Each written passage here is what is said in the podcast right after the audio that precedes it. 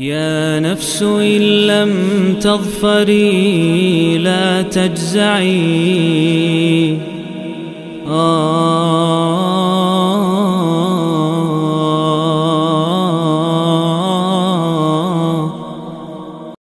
Bismillah, Alhamdulillah, wassalatu wassalamu ala rasulillahi amma ba'd Ini adalah lanjutan dari serial 114 hari menyambut bulan Ramadan Dan kita ada di surat Al-Qalam, surat yang ke-68 Surat ini merupakan surat Makkiyah yang turun setelah surat Al-Alaq Jadi dia surat urutan nomor 2 dari waktu turun Ya tentu kita tahu Al-Alaq turun tidak sekaligus Pun demikian Al-Qalam tidak turun sekaligus Tetapi dia turun setelah turunnya wahyu pertama kepada Nabi Shallallahu Alaihi Wasallam lima ayat pertama surat Al-Alaq dan turun sebelum surat Al-Muzammil. Surat Al-Muzammil juga turun tidak sekaligus.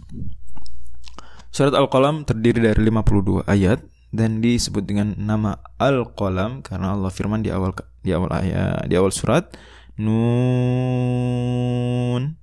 wal qalami wa ma Wal qalami demi pena. Al-Qalam pena. Dan tema besar dari surat ini adalah ilmu membuahkan akhlak. Ilmu membuahkan akhlak mulia. Adapun dari sisi konteks ilmu karena Allah Subhanahu wa taala di sini menyebutkan tentang al-qalam. Kemudian nanti juga Allah Subhanahu wa taala di ayat 35 dan seterusnya menyebutkan tentang keutamaan ilmu. Gitu. Tentang dasar-dasar berargumen dengan berargumen dengan ilmu, beragama dengan landasan ilmu dan pena sebagaimana Allah sebutkan di surat Al-Alaq itu adalah media pembelajaran, media Allah Subhanahu wa taala salah satunya mengajarkan ilmu kepada manusia. Alladzi 'allama bil qalam. Itu munasabah turunnya Al-Qalam setelah surat Al-Alaq di antaranya hal tersebut. Ya, korelasinya dan koherensinya di situ. Ilmu membuahkan akhlak. Allah firmankan di ayat yang ke-30 uh, 30 Enam, malakum kaifa tahkumun? Bagaimana kalian ini? Kalian bagaimana memutuskan apa jadi landasan kalian dalam beragama?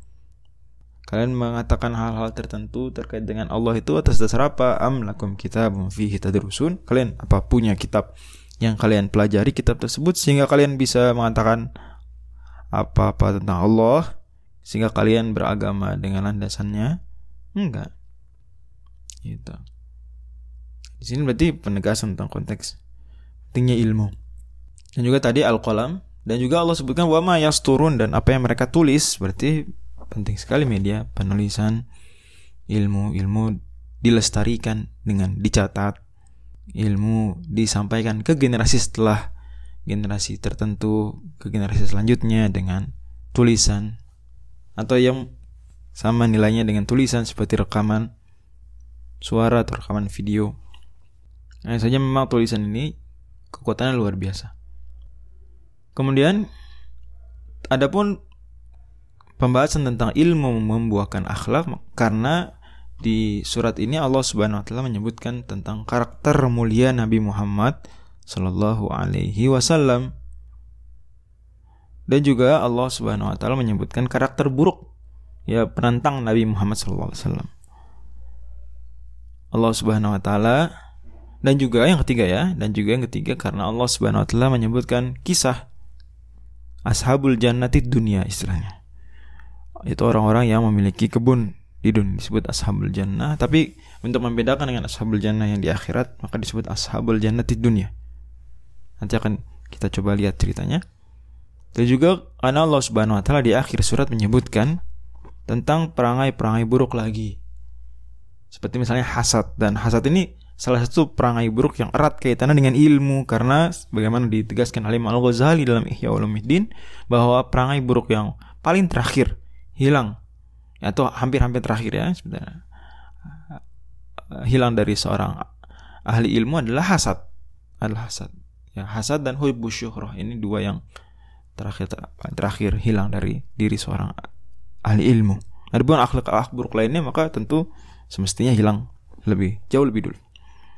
Akhlak mulia yang Allah Subhanahu wa taala di, uh, awal surat sebutkan Allah simpulkan dengan berfirman wa innaka la'ala khuluqin azim. Itu simpulannya. Engkau sungguh berada di atas tuh bahkan pakai atas jadi benar-benar di atas akhlak mulia oh luar biasa kemudian Allah subhanahu wa taala bawakan ya paparan akhlak-akhlak buruk penentang Nabi kata Allah di ayat yang ke-10 wala tuti'il wala tuti' halafin atau di ayat ke-8 dulu ya. Uh, ayat 8 dulu. Fala tuti'il mukadzibin. Jangan turuti tukang bohong. Tukang tukang yang mendustakan, orang-orang mendustakan ya. Mukadzibin orang mendustakan. Waddu law tudhinu faydhinun.